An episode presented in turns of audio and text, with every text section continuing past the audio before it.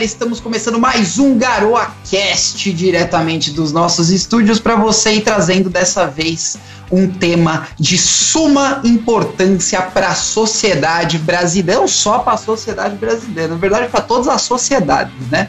Mas é um tema que precisa vir muito mais em voga na sociedade brasileira, é um tema que não é tão debatido como, como deveria ser debatido, e eu espero que todos os nossos ouvintes tenham um excelente programa pela frente. Senhoras e senhores, o nosso programa está disponível no Spotify, no Apple Podcasts, no Google Podcasts, no.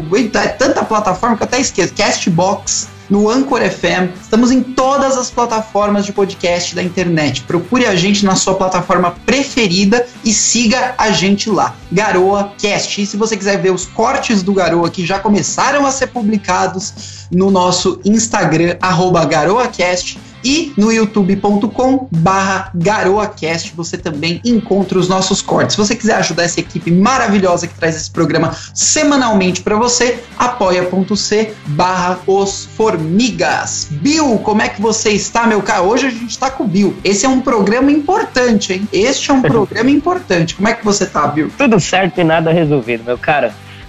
Tudo certo e nada resolvido. Muito, muito bom ouvir essa frase começo do programa. Bem-vindo de volta, Bill. É, hoje a gente vai falar sobre o tema a importância do hábito de ler, né? A importância da leitura. Esse é o nosso tema de hoje. E eu e o Bill não poderíamos pensar nenhuma pessoa mais especial para a gente trazer no programa de hoje que o nosso querido Jean Bernard. Jean, como é que você está, meu caro? Também pedi para você fazer uma rápida apresentação aí, pessoal. Fala, galera. É, eu sou o Jean, é, sou um leitor assíduo, antes de mais nada, não sou um profissional da área, mas o livro para mim é tudo e leitura liberta. Perfeito. E é a nossa opinião também.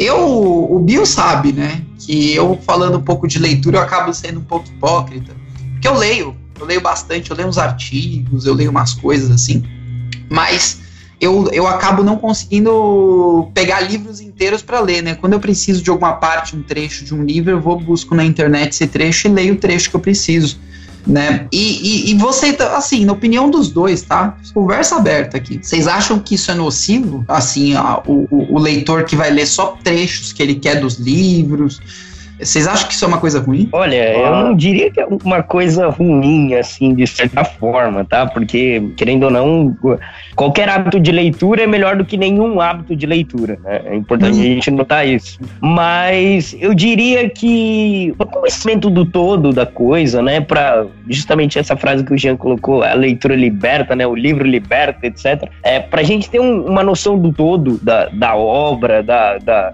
do que, que o autor quer passar, seja um livro de de ficção, né?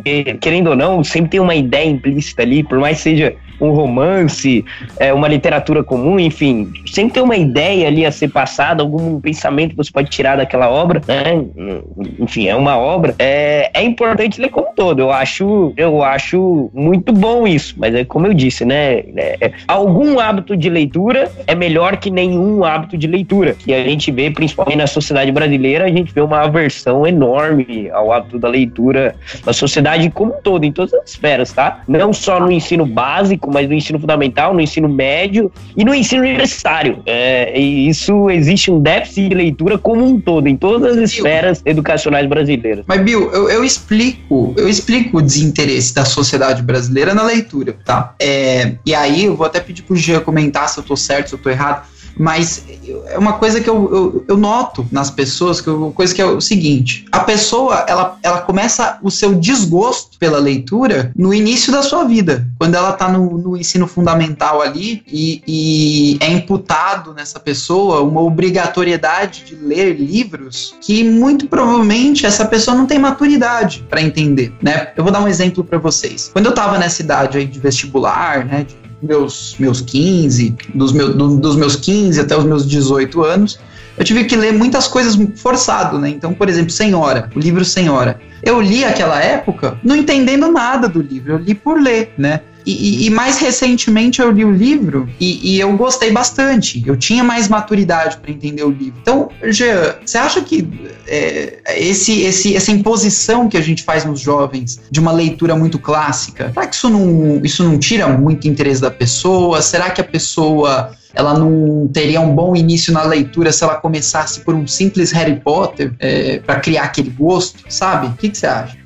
Então, é, eu, eu ando pensando muito sobre isso nesses últimos tempos, principalmente depois da, uh, do pronunciamento que o Felipe Neto né, fez sobre leitura de clássicos. Uh, e aí eu fui estudar um pouquinho isso, porque eu também, eu, eu como você, uh, dando um exemplo bem rápido, pegar ali a fase de colegial tal, eu tinha uma ojeriza, vamos dizer assim, com Machado de Assis. Eu não conseguia ler, eu achava chato demais. Uh, e hoje é um dos meus autores favoritos, quer dizer, o pessoal já sabe aí, mas uh, eu consigo encontrar uma profundidade nas obras de Machado de Assis que eu não tinha uh, encontrado na minha adolescência, né? então eu sempre me questionei, falei, sim, eu acho que a gente precisa mudar um pouquinho para gerar interesse da leitura. Mas aí, estudando um pouco sobre o assunto, e não muito profundamente, tá bem superficial, eu uhum. começo a pensar que talvez o problema venha do ensino, na verdade. Porque eu acho que o interesse da leitura ele tem que vir antes, ele tem que vir na primeira, na alfabetização, Uh, a gente tem que gerar esse interesse realmente com obras que vão despertar o interesse das crianças para poder chegar na fase de ali colegial e tal, uh, ensino mais uh, técnico, digamos assim, né? Vamos, vamos uh, dizer, ler uma, leitura de Machado de Assis, uh, porque talvez essa seja a única oportunidade de pessoas e adolescentes terem contato com a obra de um Machado de Assis, de um Graciliano Ramos, etc. Então, uh, eu tinha esse pensamento igualzinho o seu, uh, mas eu acho que, na verdade, o que quem tem que gerar o interesse é o professor. Então, uh, eu acho que hoje em dia a gente tem ferramentas, por exemplo, canais de YouTube, uh, galera fazendo podcast, galera tratando esse, esses livros de uma forma bem mais fácil e bem mais atrativa. Não é você pegar, obrigar um moleque de 15 anos a ler O Alienista e falar para ele, tá aqui o livro, vai ter prova daqui dois meses e se vira, entendeu? Uh, então eu acho que sim, a gente precisa talvez mesclar um pouco, de trazer né, o interesse com obras, vamos pegar aí do Tolkien ou Harry Potter ou qualquer coisa assim, um, até um, um thriller policial. Eu lembro que eu lia muito aquela coleção Vagalume e adorava para hum. depois inserindo, mas aí com muita ajuda do professor, para não fazer com que uh, esses jovens tenham medo da leitura. Então eu acho que é, é, é um assunto bem profundo e eu acho que a gente pode uh, estudar bastante e se aprofundar nele, que eu acho que tem bastante coisas interessantes nessa descoberta da leitura. Sim, sim. Eu, eu, concordo, tenho, eu concordo com o Jean nessa parte do estudo, viu, Bill? Eu também acho que é, essa, essas, esse tipo de. A forma como a gente faz o estudo hoje influencia muito. O que, que você acha dessa parte? Concordo totalmente. Eu acho que a deficiência da leitura na, na, na população brasileira em geral, né, que é muito abaixo de outros países, que tem um nível educacional igual ao nosso, um pareado ali igual ao nosso, nível de investimento, né, de, de, de enfim, de, de, infraestrutura educacional, é, tá ligado muito a isso, a, falta de um incentivo na infância, né, e eu não diria que é só um, um falta de incentivo, o, o, o Jean colocou muito bem, a falta de incentivo do professor na escola para leitura, mas também, assim, dos pais, né, é, isso é notório, geral, né? exatamente, porque eu, eu, eu, eu, também, assim, não, não fui, hoje, eu, eu, gente, eu amo livros, tá, eu leio tem uma biblioteca aqui de mais de 1.500 livros na minha frente. Mas hoje eu tenho isso, né? Mas assim, eu lembro que, que quando eu comecei a ler isso assiduamente, né? O primeiro, acho que, livro que me fez apaixonar pela, pela leitura foi o 20 Mil Léguas Submarinas, o grande Capitão Nemo, do, do meu querido Júlio Verne. É um, é um, livro fantástico, tá? É um livro fantástico, é um livro... Eu lembro que, que quando eu peguei para ler a primeira vez, tinha, sei lá, 12 para 13 anos, e, e eu sentei no meu quarto e li aquele livro, ele te coloca num mundo fantástico, né? Júlio Verne, um gênio, né? Pai da ficção científica. E aí eu lembro minha mãe bater na porta do meu quarto, vai dormir, moleque, vai dormir. Só que eu não conseguia parar de ler porque eu terminei o livro em uma noite, porque era fantástico, né? Uhum. Aí depois disso, eu me apaixonei por Júlio Verne e li o, o famoso é, A Volta ao Mundo em 80 Dias dele, que é outra história fantástica, né? De, de Júlio Verne. Mas assim. É... Júlio Verne, é só pra, só pra entrar nesse assunto mesmo, né? Júlio Verne não influenciou só você. influenciou muitas pessoas. A gente vê muitos cientistas hoje que trabalham com ciência que foram influenciados por Júlio Verne. E, e até uma referência legal para o nosso ouvinte é o filme De Volta para o Futuro, né? Onde o Dr. Emmett Brown contando a história dele ali, de como ele se interessou para a ciência e como ele saberia que a vida dele seria devota à ciência, esse termo que ele usa ele fala sobre as leituras dele quando jovem, que eram leituras do Júlio Verne. Né? Então, o Júlio Verne realmente é, é, utiliza essa linguagem que é uma linguagem bacana para iniciação. Né? É fantástica e é humorístico, sabe? É um livro, é um livro genial, gente. É um livro genial. Quem sabe um podcast de literário só para falar das obras de Júlio Verne seria fantástico. Mas é, eu lembro que meu pai, quando é, eu odiava a leitura, porque tinha uma questão dessa de imposição mesmo, né? É, eu não gosto de Doutor Sus, para quem sabe, Dr. Sus é um, é um, é um, quem não conhece, né, é um livro infantil. Meu pai me obrigava a ler o livro de Dr. Sus quando eu era criança fazer relatórios para ele entregar no sábado, né? E, e eu odiava, né? gostava, mas assim, era isso o cara de castigo. E depois ele me admitiu quando eu tava jovem que ele nunca leu nenhum relatório que eu escrevi sobre os livros. Mas enfim, era só pra, tipo, criar o hábito da leitura. Mas até então, pra mim, era feito pai, mera obrigação. Meu pai era, era, o contrário, viu? Meu pai é era o contrário. Eu não vou comprar livro pra você, que você vai ler uma vez e vai deixar jogado em algum instante. era assim em casa. E aí meu pai criava esse... Eu odiava, eu odiava, né? Não, não gostava, porque eu me sentia, pô, mano, os caras estão lá na rua brincando de bola, de peão, eu tô aqui lendo a porcaria do Dr. Sus. E, enfim, isso foi grande parte da minha infância, até assim, entrar pelo menos no, na, na, primeira parte do ensino fundamental, né? No primeiro quarto ano e tal, que eu já fazia isso. Peão, Só que aí. Quantos anos você tem? Eu tenho 29 anos, meu cara. Não, peão, né? não. Peão não era da nossa é uma... infância. Peão era da infância de pessoas um pouco mais velhas que a gente. Pô, eu tenho 28. Eu, eu, eu, na minha época era Beyblade. Era Beyblade. Não, bolinha de gude também não. Imagina. Pô, é, eu, sou, eu sou, eu sou de pai pobre, gente. A gente não tinha Beyblade, eu sou pobre.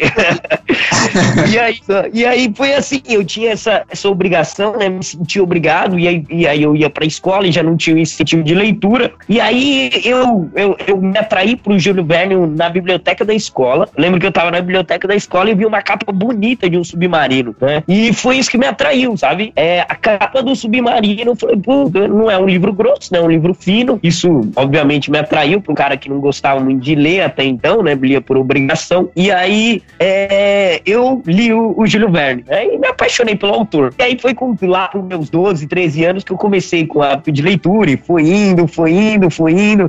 Júlio Verne é um dos meus autores favoritos, né? Eu gosto muito dele. É, e aí, hoje, o meu autor favorito é o Tolkien. Depois que eu conheci o Tolkien, comecei a ler a, a obra dele como um todo, me apaixonei também. E, enfim, é, o, o, esse ponto que eu. Por que falei tudo isso, né? Porque esse ponto que o Jean colocou é muito importante. Quando você coloca a leitura como uma mera imposição educacional obrigatória, é complicado, mas quando você existe um incentivo na base, para que a leitura seja um crescimento natural, como eu faço com a minha filha, por exemplo, um ato importante importante. Pessoal, quem tá ouvindo esse podcast tem um filho. Leia para o seu filho antes de dormir.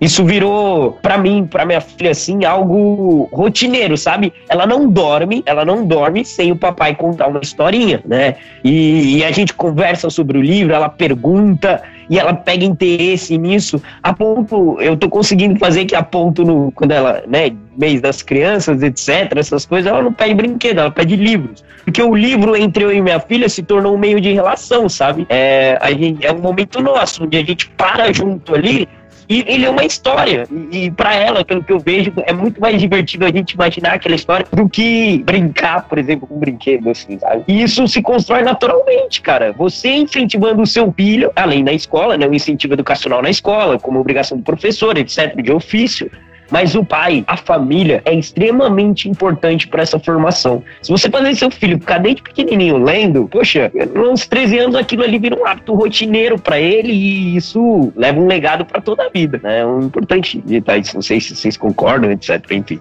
Não, é, falando assim, Bill, é, eu pego o meu exemplo aqui, eu tenho um filho de 7 anos, né? Uh, e minha, minha esposa, ela, eu acho que é uma das maiores brigas que a gente tem é porque eu não tenho mais espaço para guardar livro em casa. Então eu tenho ali no chão da sala umas pilhas enormes de livros que eu não tenho ainda a estante pronta para guardar, e ela fica me enchendo o saco, né? Ah, porque junta poeira, porque não sei o quê.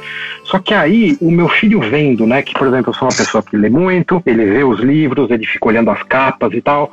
Eh, antes agora da pandemia, né? Mas quando a gente passeava lá, pegava um sabadão, ia comer alguma coisa no shopping tal, que a primeira coisa que ele fala, papai, quero dar um pulo na livraria. Ah, e que legal. Ele adorava, ele ficava ali, a gente ia muito aqui no, na, na livraria da Vila, né? Aí ele entrava ali na, na, área de infantil e ficava olhando os livros e tal. Então acho que isso já, já gera um incentivo. E acho interessante também, Bill, que você falou essa coisa do, da obrigatoriedade, né? Porque a gente, eu acho que a gente tem que mostrar, principalmente para as crianças, que ler é divertido, né? Assim como ver um filme, ver um desenho, assistir uma série e tal, ler é divertido. A, leitura, ela leva a gente a conhecer outros mundos, né? A leitura leva a gente a conhecer passado, presente futuro. Uh, eu posso estar um dia lendo um livro que eu vou me teletransportar ali para a Rússia agrária, ou para a era vitoriana inglesa, uh, ou para a Terra-média, ou para Hogwarts, sabe? Uh, eu posso ler uma distopia que me leva para o futuro, eu posso ler uma ficção científica, um policial, um romance policial, um thriller, um terror. Quer dizer, a, a, a gente tem uma quantidade, sabe, de, de, de gêneros hoje em dia, né? Sempre teve, mas hoje em dia, então, uh, poesia, livros didáticos também, que são muito importantes, mas aí a gente, eu acho que entra mais para frente sobre a, a coisa como a, a, formação do intelecto, né? Uh, assim como ver um filme, uh, eu acho que a questão é assim: você tem um leque enorme para descobrir. Ache aquilo que te interessa mais. E aí você, com o tempo, né, e com o hábito da leitura, você vai expandindo seus horizontes. Exatamente. Eu, mas eu, eu, também vejo assim, Gia, porque eu comecei aqui, eu comecei a ler mais fortemente na minha vida, né? Foi o período que eu li muito. Foi dos meus 10 até os meus 13, 14 anos. Um período que eu li muito, muito mesmo eu pegava um livro de 600 páginas eu matava em três dias. Né?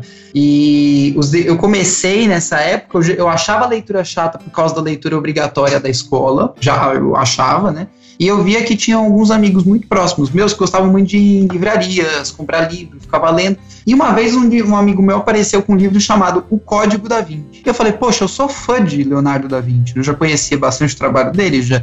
Eu era aquele, aquele jovem nerd, né? Bem nerd aquele, aquele que fica pesquisando coisas na internet. Então eu sabia tudo sobre a história dos faraós egípcios, tudo que eu pesquisava e também pesquisava as coisas é, sobre história tal. E aí eu vi quando ele chegou com aquele livro na escola, o Código da Vinci, eu olhei e falei que interessantíssimo. Esse livro aí é sobre o Leonardo da Vinci, como é que funciona, né?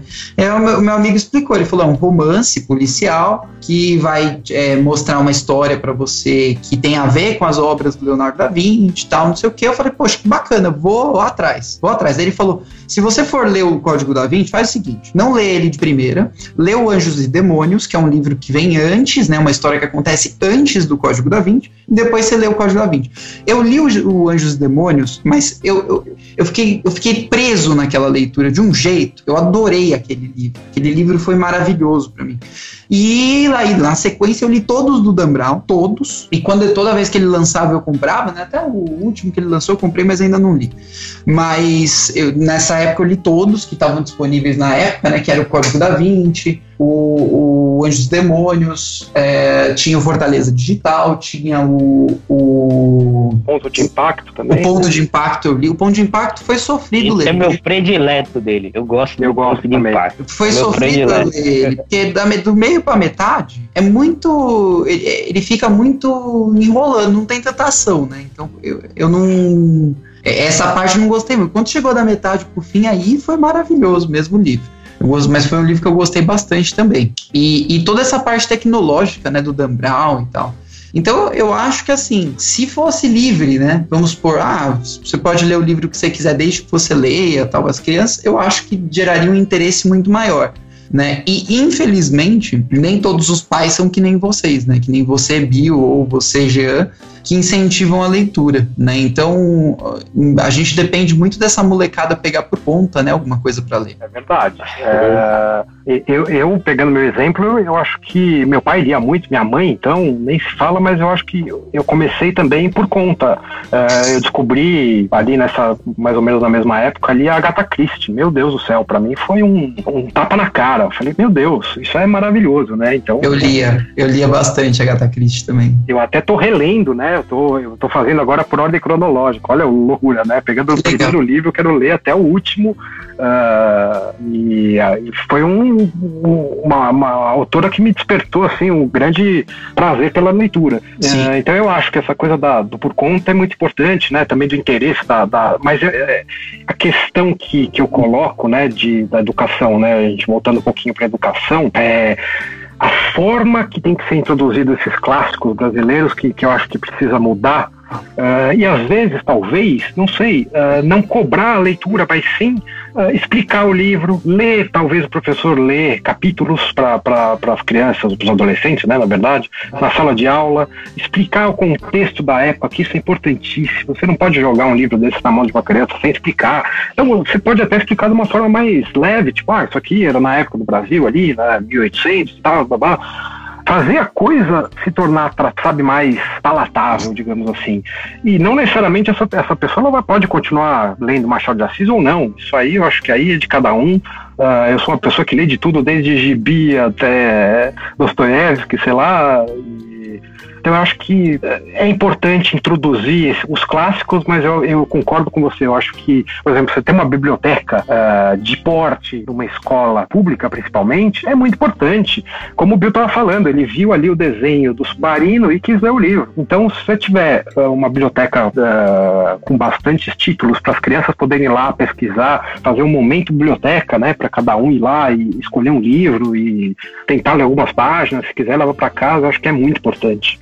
Concordo totalmente, totalmente. É, é, é, é, difícil você jogar um clássico na mão de um jovem e falar, toma aí, é, isso é romantismo, é isso é, é difícil, ainda mais numa sociedade, gente. A gente tá falando do seguinte, a gente é a sociedade da transição, a sociedade que saiu da, da a geração da transição, né? Que saiu da, da parte em que se não tinha, não tinha outros meios de tecnologia para internet, onde a gente tem entretenimento na televisão a três cliques de, de coisa, tem Netflix com milhões de séries, onde o esforço mental para usufruir desse tipo de entretenimento é bem menor, né? O esforço para você assistir um filme, não tô dizendo que não precisa de esforço mental para ver um filme, tá? Mas é, é, muito mais prazeroso do ponto de vista do seu corpo, né? Seu, é, tem um livro, inclusive, Rápido e Devagar, que ele trata exatamente sobre isso, né? Sim, sim. O modo como a mente é moldada com as situações ao seu redor e isso molda o seu pensamento, o seu modo de agir. Esse livro é fantástico, inclusive. E aí, é, ele trata justamente disso. A gente é a geração que, que passa por essa mudança, em que antigamente as pessoas o, era chegar em casa, não, não tinha rádio, só o rádio, né? Quem tinha rádio, porque era caro, né? É, era chegar em casa e ficar parado lá, conversar com seus familiares, etc. Ou tinha o entretenimento do livro. E, enfim, não.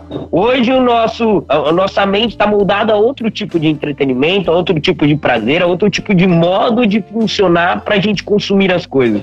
E, e o corpo procura procura cada vez mais conforto, né? Isso é natural do corpo humano. O cérebro funciona isso. É, ele, quanto mais coisas mais simples, mais ele sente prazer naquilo. Então aí soma toda essa carga social que, que a gente é moldada na nova sociedade, né? As crianças já, os nossos jovens aí, crianças mexendo no celular com 7, 8 anos de idade onde poupa o esforço mental dela e aí ela substitui isso ao invés da leitura, né?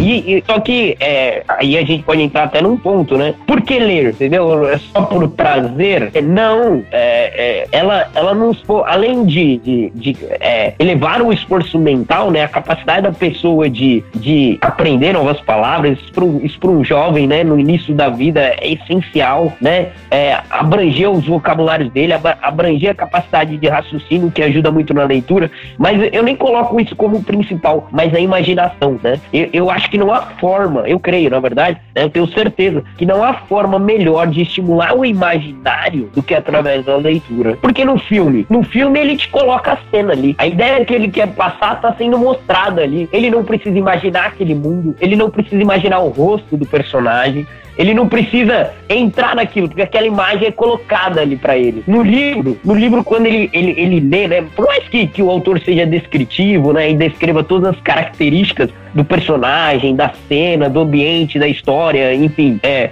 é, mesmo assim, existe um esforço do leitor em compreender, em colocar aquilo na mente dele para aquilo se tornar o que, que o, o Jean falou, né? Palatável, né? É, e, e a é imaginação, é não, e a imaginação, ela às vezes deixa a história até melhor. Porque se você claro. pegar, por exemplo, um. Você pode pegar um conto de terror, tá? Vamos supor. E você pegar um filme feito com base nesse conto, se o diretor era ruim, se o diretor de, de fotografia era ruim, uh, você vai ver aí uma obra com um imaginário bem porco, né? Você vai acabar vendo aquele um sangue, aquele sangue de é ketchup. Stephen King, cara. Stephen King é um autor assim, que você lê a obra dele e você fica arrepiado pelas descrições Exato. dele, né? Ele é um escritor sumariamente de terror, né? É, é, é outra coisa, entendeu? E, e, essa experiência que o livro te proporciona é um negócio fantástico, fantástico, né? Não sei é. se o Jean concorda. Não, concordo perfeitamente. Até é interessante porque, assim, sim, ler não é uma tarefa fácil, tá? A gente está falando muito de leitura que tem que incentivar, mas não é fácil. Porque você vê um filme, né? Se tinha um canal no YouTube, você está fazendo uma experiência passiva, né? Você está absorvendo aquilo que está sendo jogado para você. Quando sim. você lê um livro, você está sendo ativo porque você, além de estar tá lendo as palavras que o ator colocou lá, você está gerando na sua cabeça aquela imagem. Você está junto com o autor fazendo a obra, né? Uh, então, aí o porquê ler, né? Tá aí uma, uma um grande exemplo uh, que você trabalhando esse imaginário, isso, isso faz com que uh, as suas cognições e, e, e, o seu cérebro começa a pensar de forma diferente.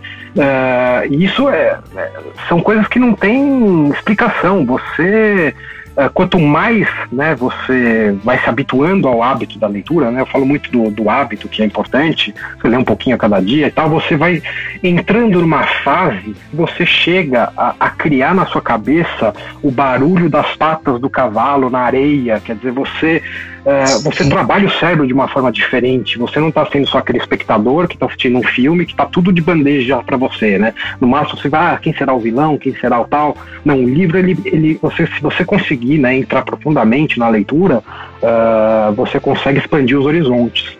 E, e, a questão que eu acho que vou colocar aqui para vocês, vou fazer uma, que é a questão do foco. Eu estava assistindo até um hum. podcast do Antônio Fagundes, que é uma dica aí nova que eu descobri esses dias, que ele está falando sobre leitura. Ele falou uma coisa que me pegou. Ele falou: aprender a ler bem é aprender a ter foco. Quando a gente começa a ler, a gente vai aprender a ter foco. A gente vê que as crianças hoje elas não conseguem, né? Cada 10 minutos tem que fazer uma coisa diferente. Então, vai ali no videogame, depois sai, corre, liga a TV e vai jogar bola e não sei o quê. Quando você começa a ler, você começa a focar. E o foco é muito Sim. importante. Sim, perfeito. E, e, eu acho que esse, essa falta de foco é, é, um problema, nem digo só das crianças, viu, Jean? Diria até de, de todo mundo, né? Porque a gente vive num mundo tão dinâmico que o cara tá trabalhando, às vezes, vamos supor, tá? Que o trabalho do cara é escrever artigos no computador, vamos supor. O cara tá trabalhando, aí toca o WhatsApp, o cara já desvia o foco, vai pro celular. Então, é o tempo todo, né? Desvio de foco. Aí está fazendo alguma coisa, tem um barulho na rua, você para pra olhar.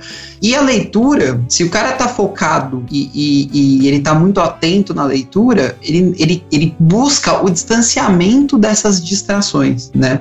Uh, eu, eu, todas as vezes que eu tava lendo o livro e que alguém fez barulho, eu meio que olhei feio, ou achei se, se, se foi o suficiente para atrapalhar minha concentração. Então, o cara que tá lendo tá concentrado e tá imaginando tudo aquilo, ele tá num outro universo, né? Ele tá no universo dele ali e ele precisa total desse foco, dessa concentração e, e, e, é difícil, tá cada vez mais raro hoje em dia esse tipo de coisa, né? É, exatamente. E até uma dica aí, já deixando uma dica, uh, que eu tô adotando cada vez mais. Hoje eu já consigo uh, fazer isso mais automaticamente, né? Deixar o.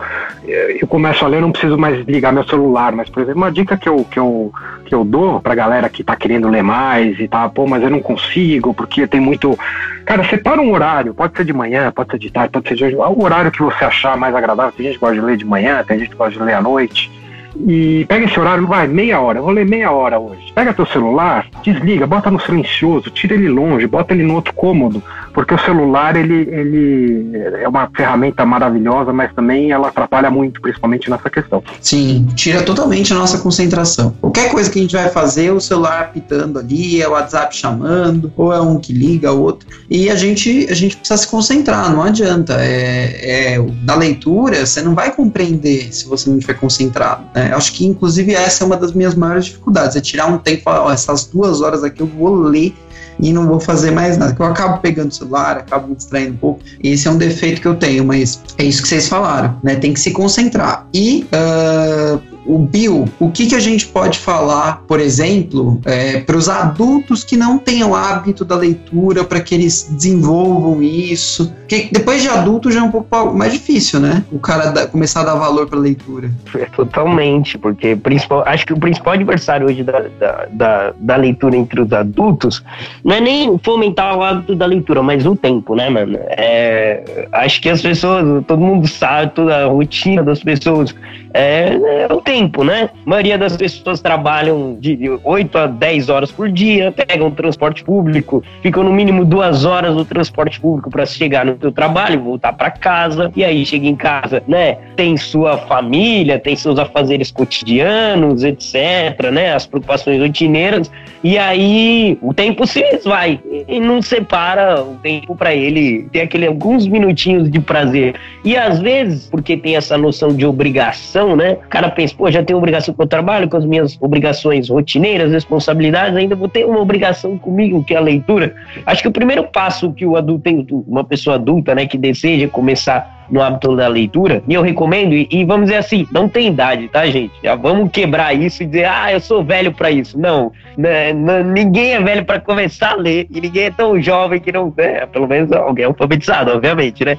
E não é tão jovem para que não se comece a ler, entende? Não existe. Primeiro paradigma tem que se quebrar. Não, não existe idade mínima ou idade máxima para leitura. Mas é, o segundo ponto a ser colocado é isso que o Jean falou: é 30 minutos no seu dia antes de dormir, 20 minutos antes, do antes de dormir. Acho que é, criando essa, esse, esse, esse, primeiro objetivo, né? Olha, vou reservar pelo menos um tempinho. Um tempinho que, que você entenda que é por prazer, que aquilo vai te lhe fazer bem. Entende? Então você não vai pegar se é algo que não vai te fazer bem, o que, que pressupõe isso? Terceiro ponto. Bom, eu não vou ler um, por exemplo, eu não me interesso nem um pouco, né, sobre, sei lá, política internacional. Então eu não vou pegar um livro de política internacional explicando geopolítica, ONU, guerra entre os países para ler, né? Obviamente obviamente eu não vou fazer isso. Pega aquele tema que você gosta, né? Tem, tem, tem muita gente que gosta de tema de ficção, né? Histórias policiais atraem muito, é, gostam, né?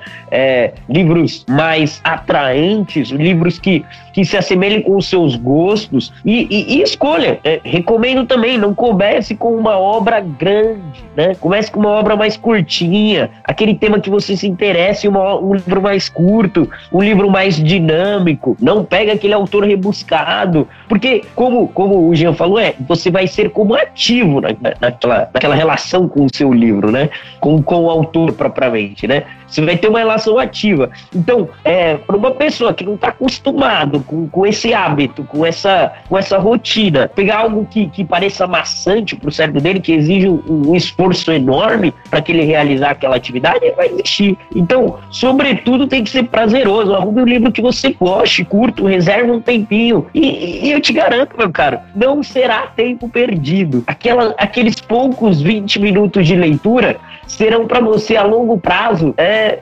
sinônimo de grande felicidade. Com, com, com grande leitura aqui afirma isso. Exatamente, meu. Não, e tem uma coisa, né, complementando o que você está falando, que por que hábito de leitura, né? Por que tentar criar esse hábito? Porque assim, se a gente quer ficar forte, a gente vai na academia, né? A gente treina. A gente ficar forte do dia pra noite? Não. É, a gente vai ficar ali uh, fazendo musculação, pelo menos, sei lá, um ano, dois anos, para começar ali e ficar bombadão, né? É a mesma coisa com o nosso cérebro, a gente tem que trabalhar, né? Uh, se a gente não trabalha, uh, ele não vai se desenvolver. E então, isso que você falou da, de começar com obras pequenas, obras mais fáceis, é, é, acho que é de suma importância, porque não adianta você pegar, sei lá, Crime e Castigo, Dostoiévski, além de grande, tem ali já um, um linguajar muito mais uh, complicado e entra um pouco na filosofia. Então, pô, vamos começar com uma coisa mais tranquila. Pô, o que, que você gosta? Ah, mas eu não sei o que eu gosto. Pô, como não, né? Que série você vê? Ah, eu adoro ver Breaking Bad, eu gosto de, sei lá, CSI. Pô, então vai atrás de livros que tenham relação com aquilo que você já gosta, né? É, ah, eu adoro filme de ação, então procura um livro de ação, procura um livro de aventura. É, pequeno, aí você dentro começa com menor, porque aí, sei lá, um livro, eu li ontem, por exemplo, eu comecei ontem um livro uh, que tem 144 páginas. E o livro é tão gostoso, deixa eu até passar para vocês a dica aqui, que eu li em um dia, eu acabei hoje. Comecei ontem e acabei hoje. Que o Dentes Negros, do André De Leone, é um autor brasileiro contemporâneo, que eu não conhecia, e ele faz fa é, Dentes Negros, de André De Leones. Ah. É um um autor brasileiro e ele faz meio que uma distopia, como que se a região central, norte, nordeste do Brasil tivesse uma, como se fosse uma praga ali e todo mundo morresse, né? A, a, a, quase que a população, 99% da população morre uh, e algumas pessoas que sobrevivem vira, meio que um Mad Max, assim. Uh, só que aí ele tem uma profundidade em alguns assuntos sobre a perda, a morte, uh, que, que, é muito interessante e, cara, é super rápido, o cara escreve de uma maneira ágil, ah, então, pô, começa com um livrinho aqui, ó, 140 páginas, você lê rapidinho, uh, pô, gostei, vai atrás de um outro. Quando você menos vê, você já vai estar. Tá, você mesmo vai ver que, pô, mas peraí, eu quero descobrir mais sobre esse assunto aqui. Aí você vai buscar um outro que é um pouquinho maior. Uh, e você vai fortalecendo seus músculos cerebrais, vamos chamar assim, né? Uh, e aí, pô, hoje em dia, sei lá, uh, depois de muito tempo de, de leitor, né? eu não preciso mais, ah, eu quero saber de alguma coisa. Cara, eu não preciso atrás de um professor para descobrir, eu vou atrás. Né? Então, pô, eu quero saber mais sobre a Revolução Francesa. Eu vou lá, pego um livro e vou ler. Uh, pô, quero saber mais sobre geopolítica. Eu não gosto, mas eu quero me informar um pouco o que está rolando e tal. Vou, você vai atrás dos livros. Uh, que aí já entra numa segunda vertente que é, pô, uh, hoje em dia, né, as pessoas não conseguem ler um tweet, não conseguem ler um texto no Facebook, um texto no Instagram. As pessoas, elas não têm compreensão de texto. caem em fake news, né, como se fosse verdade e acreditam naquilo piamente. Uh, pô, vai atrás, vai ler um site de internet, vai ler notícia, tudo é leitura, né? Então, é, é, compreensão de texto, né? Uh, então acho que começando devagar, aprimorando o nosso cérebro, só, a gente só tem a ganhar. Exatamente, isso que o Jean, isso que o colocou é muito importante, porque porque as pessoas caem nessa nessas notícias falsas, etc. Tem até um podcast sobre fake news, etc. Principalmente porque não conhece o estilo literário, não sabe que a forma com que aquilo é escrito, a forma apelativa que usa determinadas notícias, né? Enfim, textos, etc é, uma pessoa que tem vírgula, esse hábito de leitura é, muda Exato. todo o sentido da frase. Exatamente. Uma vírgula. Então, Exato. Uma vírgula muda o sentido completo da frase. Exato. E, e, e, o, e, as pessoas que gostam de escrever, até aquelas que gostam de escrever textão no Facebook, essas coisas, ela não vai se aprimorar na escrita enquanto ele, ela não se aprimorar na leitura, né? Que isso foi uma coisa que eu percebi na minha vida. Quando eu não lia, eu tinha, eu tinha uma dificuldade até grande de escrever, de saber as palavras que usar tal. Depois que eu li muito, eu comecei a ter uma facilidade muito grande de escrever, né? Então, eu acho que a leitura também é um pré-requisito para escrita. O que, que, vocês acham? Total, total. É, uma, falando uma experiência minha, né? Uma experiência minha. Eu comecei no meu hábito de leitura com 12, 13 anos, né? Lia muito, gostava muito de ficção científica, foi o que eu comecei a ler primeiro, né? Aí depois de Júlio Verne, eu conheci Asimov, etc. E aí fui lendo esses caras, que é fantástico. E, e aí, o que, que acontece? Eu tive um professor no ensino, no, no ensino fundamental, perdão, que ele falava muito. Ele era um professor, acho que era história. É, era Amadeu o nome dele. Eu lembro como hoje, Amadeu. E, e, a gente chamava, ele zoava, né, que é Amadeus e tal. Mas ele, ele falou, gente, criem, vocês querem aprender a escrever, né? Criem um diário. Ele, ele tocava muito nisso. Falava, escreva um diário, escreva um diário. É, por quê? É, ele falava que quando a gente escreve, todos os nossos sentidos estão voltados para aquela atividade, né? Então, é, o, o, tato, né, no caso, obviamente, a gente tá escrevendo, o olhar, né? A gente tá olhando o que tá escrevendo, a nossa audição, porque a gente se concentra totalmente naquilo. É, quando a gente falava que quando a gente escreve é como a gente se repetisse as palavras na nossa cabeça. Então a gente escuta o que a gente está escrevendo, né? E, e aí eu, eu, uma dica né, que eu deixo assim para você que, que esse hábito hoje das pessoas escreverem é quase irrisório, porque as pessoas digitam as coisas, né? A gente tá era da informação, né? Era de se digitar. Mas durante do, dos meus 14 até os meus 17, quase 18 anos, um pouquinho antes de, de começar a namorar e tal, eu escrevia. E, e isso criou, me ajudava além de ler, né? Porque eu gostava muito de ler, gosto, né? Eu lia muito na minha juventude. E, e, e escrever, isso gerou em mim um potencial enorme, né? Enorme capacidade de raciocínio lógico, de, de leitura, de escrita, e, e, não, e, não, e não só isso, mas de retórica, né? De você falar melhor, né? Eu era tímido na escola, eu era muito tímido, eu não, não, não sabia falar, eu, enfim, eu era um nerdzão, imagina que nerdzão que, que a menina pedia, aí, vamos conversar? Eu falei, não, eu vou ficar aqui jogando xadrez meu amigo, etc. Era assim, sabe? Muito fechado. E, e, e, a leitura e a escrita, né? Com o meu diáriozinho ainda tem hoje, se eu procurar aqui na, na minha bagunça do meu livro, vou achar meu diário. E eu escrevia, escrevia o meu dia, escrevia meus pensamentos, re, reescrevia, porque eu li os livros, né? E aí eu anotava os trechos dos livros que eu gostava, porque eu não gostava de rasurar o livro, né? Eu, eu tenho uma certa. Eu, eu sou meio que colecionador de livro, então eu não gosto de rasurar, né? Então eu copiava Oi. os trechos no meu diário. Sou o então... contrário de vocês. Quanto mais, é fudido, quanto mais fudido o livro tá, mais valor eu dou, que eu sei que a pessoa pegou, ela se entranhou naquele livro, fez anotação de algo. Não, eu só coloco no post-it. Post-it eu coloco, mas escrever no livro. É, eu também. Eu escrevo na, na agenda também. Eu não consigo, cara. Não dá, não dá, não. Eu tenho um carinho enorme com meus livros. E minha filha, às vezes, chega perto de algum assim, ô oh, Heloísa, sai daí. Aí não é Nossa, vocês pegarem meu livro de circuitos da faculdade. Eu acho que todas as páginas tinham orelhas. Todas. Sério? Ele, é, ele, é, ele era grosso enorme, nas extremidades. Um enorme. É, mas é legal. Mas eu anotava tudo naquele livro. Cada página tem anotação minha. Tem anotação minha contradizendo o método que estava sendo ensinado no livro. Eu ensinava um outro método melhor de se fazer o um negócio, entendeu? E isso para mim é uma coisa incrível, porque quem pegar esse livro aqui no futuro vai ter esse, vai ter isso aqui, né? Um estudante de, de engenharia, de enfim, qualquer coisa.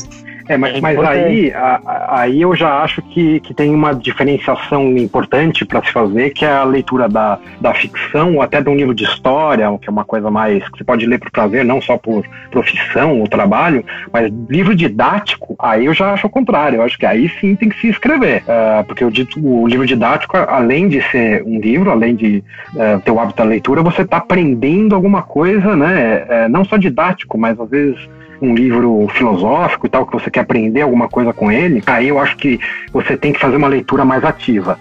É, aí é, uma, é uma, um tipo de leitura diferente, é, uma leitura analítica, né? Então, se você pegar uma obra muito complicada, uh, pô, uh, eu não posso pegar e ler aquilo pá, corrido, né? Página vai passando, passando. Não, às vezes eu tenho que pegar um capítulo ali, voltar, às vezes até uma página, e voltar várias vezes no mesmo lugar. Que é aquilo que você estava falando lá no começo da que, uh, ah, mas às vezes eu pego um livro e leio um trecho. Sim, é muito importante. Eu acho que para esse tipo de livro eu consulto direto.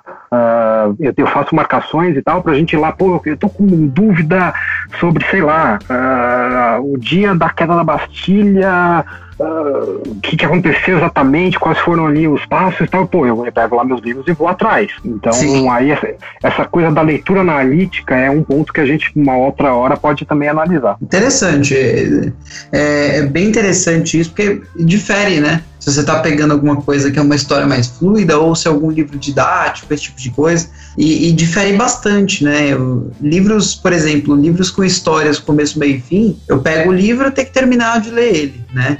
Já os livros didáticos, aqui nesses livros que eu falei para vocês, esses aí eu geralmente ia direto no, nos pontos que eu precisava. Esse livro de circuito em especial, não. Esse livro aqui é o inteiro de cabo a rabo. Isso aqui é, é como se fosse a Bíblia da engenharia elétrica. Mas é, os outros livros, geralmente, é, eu pegava o trecho que eu precisava, fazia uma análise. Aí é uma leitura é, diferente, porque às vezes você tem que ler duas, três vezes aquele trecho para você entender o que você tem que é, é, absorver daquele conceito. Né, que é diferente, por exemplo, de você pegar um, um, uma leitura de história ou de romance, e que é muito diferente de você pegar uma obra filosófica também, né? Que eu, eu acredito também. que seja é, uma leitura mais analítica também, né? Sim, tem, tem que ser feito. De, de, depende, uh, depende do que você quer extrair, né? Você quer realmente compreender aquilo? Só, ah, o autor fala isso tal, né? Você pode ler assim, você já conhece, estudou um pouquinho. Ah, tá, queria só dar uma repassada. Não, mas você quer aprender mesmo, né? O. Esqueci, o professor brasileiro, depois eu me lembro o nome, ele fala muito, né? Porra, você não. O cara escreveu esse negócio, né? Se você não entender, lê de novo. Não entendeu? Lê de novo. Bota a bunda na cadeira e lê até entender. Clóvis de Barros Filho. Clóvis de Barros. Cara, esse vídeo dele é fantástico. Ele tem total razão. A gente é tá... o Bril, né? O Bril que ele é. chama, é o Bril. Exato. Tem abril, sabe? Alguém escreveu. Né? Você só tem o trabalho de ler. Ele dá o exemplo da forma de Pitágoras. O cara criou a forma, só tem que aplicar, é, cara. Eu falo isso para os meus alunos. Eu dou aula disso. Eu falo para eles. Eu falo o cara criou, é, é, do jeito que ele fala é maravilhoso, né? Que ele fala, o cara criou, o cara criou a fórmula, você só precisa entender o negócio, você não consegue. Você é um jumento, cara. É, é, é muito, muito bom, né? É muito engraçado. Muito a, a, até quem tá se perguntando aí, tem um vídeo no YouTube, Clóvis Barros Filho, se eu não me engano. Você lembra o nome do, do, do vídeo? Põe em Kant, porque ele tava falando sobre uma aula de ele Kant. Tá falando de né? Kant, isso. Isso. Exato. Aí bota Clóvis de Barros Filho filho cante palestra, alguma coisa assim, com certeza vai ter acho que é uma aula, né? Acho que é uma é aula. Uma aula. Tá na faculdade, eu vou achar aqui. Sim, é uma aula que filmou, uma... deixou alguém filmar. É, é, tem, tem, assim, tem, é que tem vários, né? Mas tem um. É, é, é preciso estudar, professor Clóvis de Barro Filho. Mas pode por Kant também, que vocês vão achar. É, esse, esse ponto que vocês tocaram, né, sobre a releitura, eu acho muito importante de reler os pontos, assim. É, muita gente, né, eu já encontro isso, né, assim, mas você já leu esse livro? Você tá relendo, né? Muita gente fala isso pra mim, fazer tantas vezes. Eu falei, não, às vezes eu, eu releio o mesmo livro duas, três vezes, gente. Eu, eu sou assim. Eu gosto de, de reler os livros. Não porque, não é porque eu não tenho pressa na leitura, eu sei que eu, eu espero viver muitos anos, espero ler o máximo de livros que eu puder ler, né? Mas é, eu não tenho, eu, eu faço da leitura um prazer, eu já cheguei nesse ponto de não ler por obrigação, né? Então, reler um livro, é, Você ou reler certos, Chegou no Nirvana. É, entendeu? Você lê certos pontos eh, de obras assim, eu acho que você absorve com uma, uma profundidade muito maior, né? É, você pega pontos que você não leu na primeira vez, na outra, e seu cérebro faz pô, aquele meme, né? O seu cérebro, putz, eu não enxerguei isso antes, eu não, não tinha visto isso na obra. Então, é, às vezes eu não leio o livro todo, às vezes eu volto só naquele capítulo que eu gostava muito, né? Eu tô assim, sei lá, no ônibus, às vezes eu viajo, né, pensando sozinho. E eu lembro no, no, livro, pensando nas histórias, assim, que eu leio, ou eu leio algum livro, tô lendo algum livro no ônibus, né, geralmente eu, agora eu leio muito no transporte público, mas eu leio o livro no ônibus, aí eu lembro daquele, do trecho de um livro que eu li, aí eu venho aqui em casa, pego, aí releio todo aquele capítulo,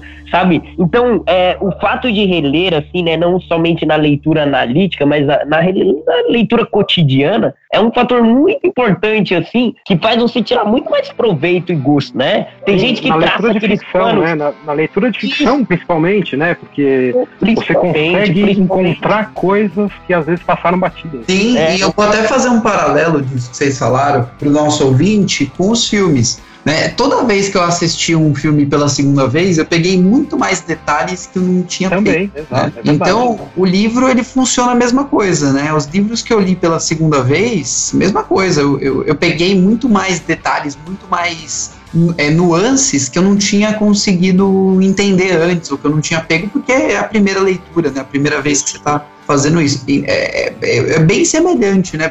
Por exemplo, teve, teve, teve, tiveram filmes aqui que eu assisti três, quatro vezes. Cada vez que eu assisti, eu pegava coisa que eu não tinha pego antes. Assim, impressionante. É, acho que a leitura é a mesma coisa, né? E, e, principalmente, eu acho, você lê em momentos diferentes da sua vida. Você não precisa pegar, ler, ler um livro é. e vai reler ele logo depois. Não, dá um tempo para ele maturar, né? Você leu ali em 1984 com 20 anos Aí depois vai ler com 30, leia com 40, leia com 50. Isso, isso. Você vai ver que uh, você vai descobrir A experiência coisas. é outra. A experiência cara. Nossa, é completamente. Eu já isso muito com, nossa, as imóveis principalmente, cara. Exato. Eu li as imóveis da juventude pra tipo, né, as imóveis robótica e tal, toda a questão, né? E aí depois, com meus 25 anos, eu fui sentar e ler Asimov de novo. Eu falei, uhum. nossa, que livro fantástico! A, a, densidade das discussões, a profundidade uhum. do pensamento filosófico, existencial, a importância de vida que Asimov colocava, que eu olhei, nossa, cara, não, né? com 15 anos você não tá preparado para encarar essas não. questões assim. É, e aí, você, quando você, você às vezes não vai nem pegar, né? Você não vai nem pegar Isso. aquela referência tá, que ele fez. Você, ou... tá,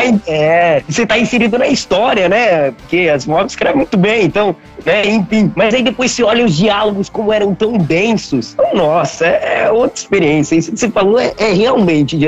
Você lê um livro com outra mentalidade é, te dá um prazer enorme. É, é inexplicável. Inexplicável. É e, e, também deixar claro que não, não, não são todos os livros que merecem releitura, tá?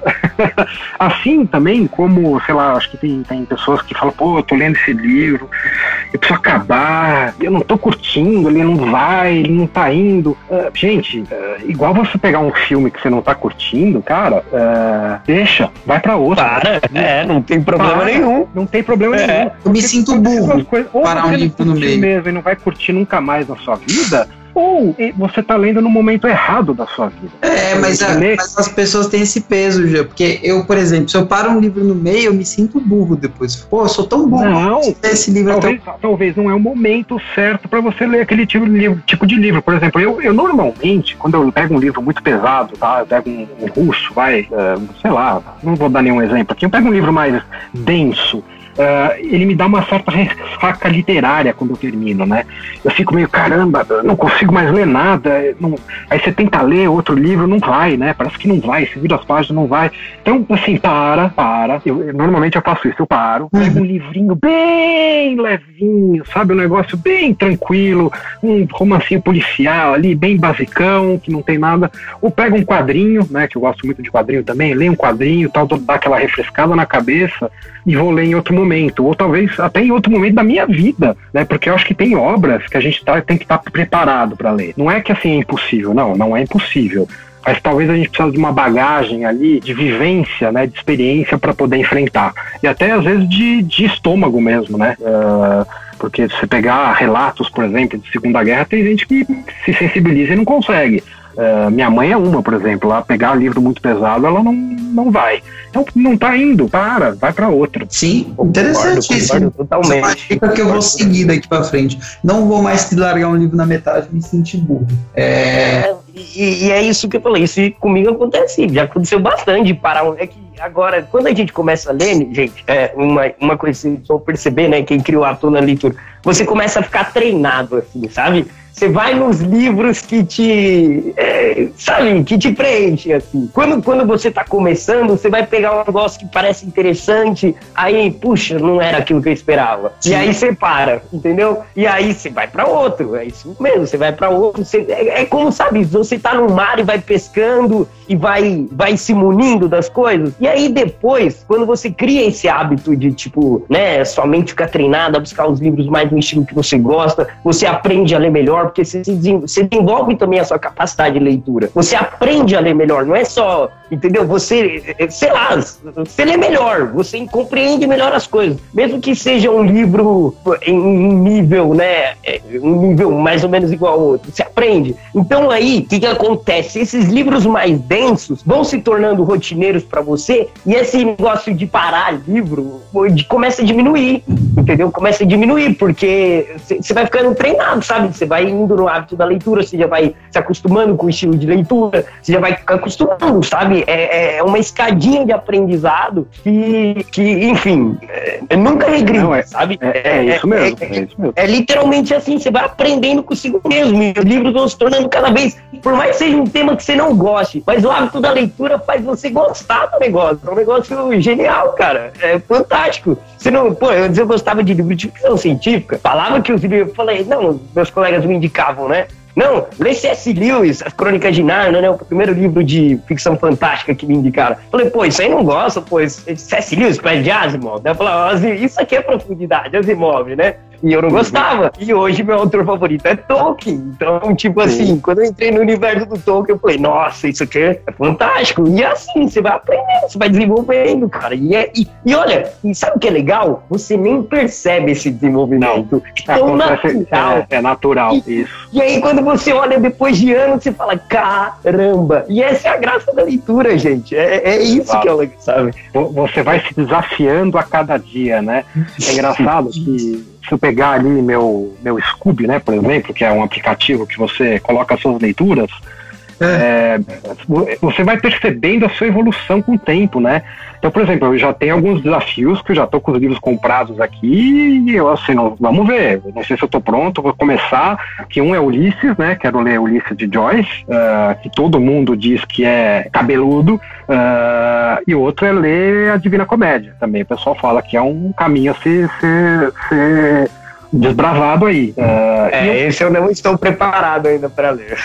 eu, nem, eu nem sei te dizer se eu estou ou não, porque é aquilo, né? Você fica com medo tão grande daquela obra, né? Mas é isso. É, o hábito da leitura vai me tornando mais cascudo também, né? Então vai ter uma hora que o meu brilho vai falar: não, vamos lá, vamos enfrentar, vamos ver. E aí, aí a gente vê o que acontece. Interessantíssimo isso. É interessantíssimo porque o, o a Divina Comédia já vi várias pessoas me recomendando, não sei se elas fizeram uma leitura tão profunda assim, mas que me recomendaram, falaram que eu ia gostar bastante, que tem algumas temáticas que eu gosto e tal, mas eu nunca peguei para, acabei nunca pegando para ler. Agora vocês me deixaram com medo. Eu não vou Olha lá, quem sabe a gente não coloca ali no Clube do Livro uma Divina Comédia? Vamos oh, pai. Interessantíssimo. Né? Vamos é, então, desafio. E, e não, e, e, e, isso que eu ia falar. Né? Dentro, do, dentro do projeto dos Formigas, a gente está com, com o Formigueiro Literário, né, que a gente chama, que é um clube do livro que a gente criou e que a gente vai começar a, a passar é, leituras, né, Jean, periodicamente para as pessoas, para depois fazer uma análise e tal. E exatamente esse ponto que eu queria chegar no final do programa, né? É, como que, se você puder explicar um pouquinho para o pessoal como é que está funcionando as, a, as atividades do Clube do Livro, como é que a gente faz, porque a gente já fazia antes, né? Um, um, já tinha uma metodologia e agora acho que vai seguir mais ou menos nesse caminho, né? Então, se você puder explicar um pouco para o ouvinte, porque é uma coisa muito bacana. Tem, são raros os clubes do livro que tem hoje, né? É, isso é uma coisa que está tá aumentando bastante. É, vamos diferenciar que tem muita gente que chama clube de livro esses clubes de assinatura, né? Não é, não é esse caso também, seria clube de livro, mas não é isso. Sim. Uh, então, assim, o, o, básico que a gente está fazendo é o seguinte, vai, eu não vou botar periodicidade, porque assim, ah, é um mês, mas dependendo do tamanho do livro, pode demorar mais, pode demorar menos, mas a cada mês, vamos dizer assim, a gente escolhe uma obra, né? Normalmente a gente bota ali para votação da galera. Uh, e até para agora fevereiro, uh, a gente está lendo 1984. Uh, e depois no final a gente faz um bate-papo, né, para conversar um pouco da obra, cada um achou, quais foram as conclusões que tirou. Uh, Aí eu, lógico, né, que eu faço aquela apresentação inicial, falo um pouco da obra tal, dou um pouco meu, meu olhar, né, sobre, sobre a leitura, que não é o certo, é apenas o meu olhar. Eu gosto Sim. de ir um pouco mais profundo, então eu li um pouquinho da, um livro que chama é, Churchill e Orwell, Em Busca da Liberdade, que, que trata um pouco da biografia dos dois, faz um troço um paralelo ali. Uh, então eu vou me aprofundar em algumas coisas. E, mas é isso, não deixa de ser um bate-papo mesmo, é um lugar para a gente conversar sobre livros, né? Conversar sobre uh, leituras diversas. A gente leu Alienista, a gente leu O Médico Monstro, vamos ler agora 1984. Uh, e aí, né, é só uma, uma coisa que eu vou levar, vou levar pra galera lá, né? Que é, pessoal, se o pessoal tiver com muita dificuldade, a gente pode até mudar, fazer assim, pô, vamos ler, então, separar por trechos, a gente fazer. Uh, vamos ler um capítulo, dois capítulos e para para bater um papo mais resumidinho, pequenininho, meia horinha. A gente bate Sim. aquele papo daqueles dois capítulos, lê mais dois, uh, porque aí se a pessoa tiver pouco dificuldade, a gente pode né, ir ajudando no, no, no, decorrer. Mas aí é uma coisa que deixando aí pra galera uma ideia. Perfeito, não, uma ideia muito legal. Vamos ver como é que vai funcionar esse primeiro, esse primeiro que a gente tá fazendo. É, porque a gente já fez alguns, né? Mas agora a gente tá fazendo é, um bastante com esse objetivo, né? De, de, do, do de fazer um um clube do livro mesmo, nada desse negócio de assinatura. Não, é, não, não, é, é pra Nosso gente ler junto. Entra todo mundo, né? Quem quiser participar pode participar, é só entrar e é, ter a responsabilidade de ler também, né? O livro que a gente está. É, 1984 é um livro fantástico, gente. É um livro que eu releio sempre que eu posso. Já perdi a conta de quantas vezes eu li. E, e não, não tem uma vez que eu não leio que eu não aprendo algo novo. É, não, e é, é um livro. É um livro que, que, além de ser fantástico, bem escrito, tem gente que pode falar, ah, mas ele escreveu de uma forma simples. Bom, isso aí é gosto pessoal. Uh, e é um livro muito importante que eu acho que a visão que ele tem do totalitarismo, depois não vou entrar muito, mas é, é, é, se a gente olhar coisas que aconteceram na história depois que ele escreveu e coisas que acontecem até hoje, a gente fala, não é possível. O cara, tipo, é Nostradamus, né? Exatamente, cara. É o eterno 1984 que não acaba. Não acaba. Literalmente. Exato, exato. Só, só, muda o adversário, né? Só muda o adversário. É, é um genial. Leiam esse livro, gente. 1984, meu amigo George Orwell. É, eu, eu ainda terei esse mesmo conhecimento que vocês. É, vou, ainda estou preparando aqui a minha leitura, mas quando tiver aula do Joel, eu já vou ter lido, viu? Garanto. Olha que agora eu já tô começando a fazer a apresentação, hein? Rapidinho, já li os. É, rapidinho. Não, não, rapidinho também não, que puta, eu sou chato, eu sou daqueles que vai, eu volto, eu releio. Mas acho que uns 10 dias tá pronto. Ótimo, ótimo. Estou ansioso, hein? Esse cara é um grande professor, gente. Ana Bernardo. Maior livreiro desse Brasil. Eu trago, eu trago, eu tento instigar a galera. Aí o pessoal aprende por, por conta própria. Eu só, só trago, trago pro debate algumas questões e a galera, meu, bate papo aí, vamos bater papo. Sim, sim. E eu vou fazer a nossa propaganda novamente, nosso podcast aqui, antes de eu passar a palavra para vocês fazerem as considerações finais de vocês.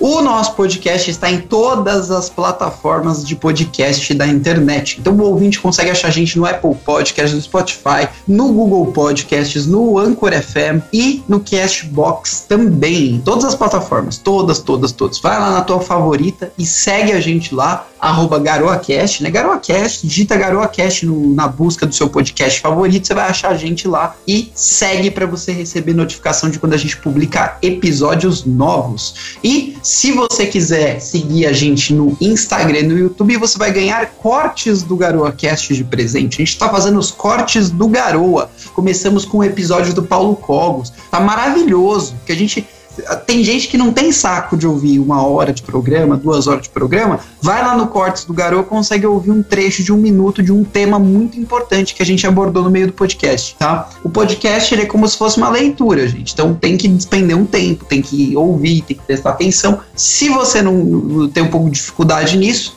é, vai no, nos cortes que a gente também oferece o mesmo conteúdo de uma forma um pouco mais simplificada, né? É, e, e, mais objetiva, mas você vai encontrar lá também. Instagram e YouTube. O Instagram é garoacast, YouTube, youtube.com garoacast. E se você quiser ajudar essa equipe que traz o Garoacast para você semanalmente, apoia.c barra os formigas. Senhoras e senhores, Bill, suas considerações finais, meu caro. É, bom, é, tá com saudade de participar do Garoa. De novo agradeço, agradeço Pian, agradeço Dainese. E para consideração final, é, gente, é, ao fim, né, para concluir, por que, que ler faz bem, né? É, a leitura fomenta uma coisa que infelizmente está extremamente rara na nossa sociedade, né? Que é o pensamento crítico, né? A leitura treina você, ela, ela te treina a pensar melhor. Ela te treina, a ser, é, treina você a ser crítico em relação a muitas coisas que passam na sociedade, que não acontece, que estão aos nossos olhos aí. Muitas vezes a gente sequer entende aquilo, aceita de uma maneira passiva, mesmo quando aquela coisa é errada. Aceita malucos ditadores, aceita malucos pensadores, porque a gente não tem esse senso, esse pensamento crítico, né? E, citando aqui George Orwell, 1984, diagnostica o que, que é um, um, um, um pensamento totalitário, né? É, E, e, a leitura ajuda a gente a perceber isso, né? Ajuda a ter esse pensamento crítico, essa noção de realidade que fala, opa, para subir a lâmpada da nossa cabeça, opa, isso aqui não está certo, isso é correto, não posso compactuar com isso. Então, é, por mais que a gente tratou aqui da leitura como um hábito de prazer, né? Para a pessoa querer, sentir vontade de iniciar a ler, né? Porque, enfim, só tem benefícios, mas, sobretudo, ela nos garante o pensamento crítico, que é tão escasso na sociedade. Então, enfim, se, se não, não quer começar por prazer, pense também como um dever cívico da gente olhar as coisas e falar, peraí, não, não, não está certo o que eu estou vendo aqui, não está certo que, o que acontece ali ou acolá. Então é isso. A leitura é um, é um objeto de, de fundamento para o nosso pensamento. Então vamos lá, gente, vamos ler. Não importa se, se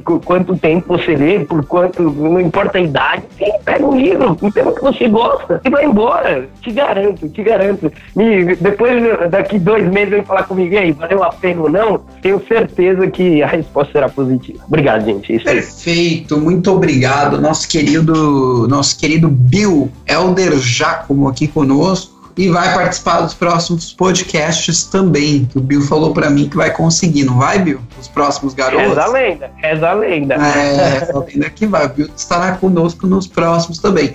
E para concluir, muito obrigado sua participação, Jean. Tá sempre convidado a vir com a gente se quiser debater outros temas também é, com a gente aqui, é só participar conosco. Sempre sempre está convidado aqui. Se quiser fazer suas considerações finais, divulgar suas redes sociais, fique à vontade. Maravilha. Não, eu que agradeço. Foi, foi uma honra participar, além de, de ter sido é, super esclarecedor. Eu acho que foi uma delícia. O bate-papo foi muito bom. Uh, então, queria agradecer novamente e aí complementar só uh, o que, que o Bill estava falando ali cara, pensamento crítico. É, isso daí é, é muito importante nos dias de hoje, né? Então, é, a gente já vai levar para uma leitura mais avançada, mas assim, cara, você defende uma. Você é liberal, né? Vamos pegar um exemplo mais uhum. próximo da gente aqui você quer aprender como seu adversário, né, o seu opositor pensa, leia o que ele leu. Então, cara, você é conservador do Vale Marx para entender o que ele dizia. Você não precisa concordar. É, forme um pensamento mais crítico, porque às vezes tem um ruído na comunicação tão grande que às vezes a gente pega, pera, pera um pouquinho. O cara escreveu isso quando ele escreveu, né? Qual era o contexto da, da, da época que ele escreveu aquilo? E, e, às vezes você pode até vai, concordar com alguma teoria dele, você não precisa concordar com o socialismo, nada disso, mas você pode concordar com uma teoria dele, você pode falar, cara, isso pode ser uma, um, um, diálogo que eu posso ter, às vezes, numa, sei lá, pegando na política, né, com algum adversário meu, e a gente pode chegar num denominador comum, né, e, então é muito importante a gente aprender a pensar por si só, pensar sozinho, pensar com o nosso cérebro, né, nós somos um indivíduo e a gente tem que, sabe, o, o, membro mais importante que esse indivíduo tem é o o cérebro. Então a gente trabalhar ele é muito importante.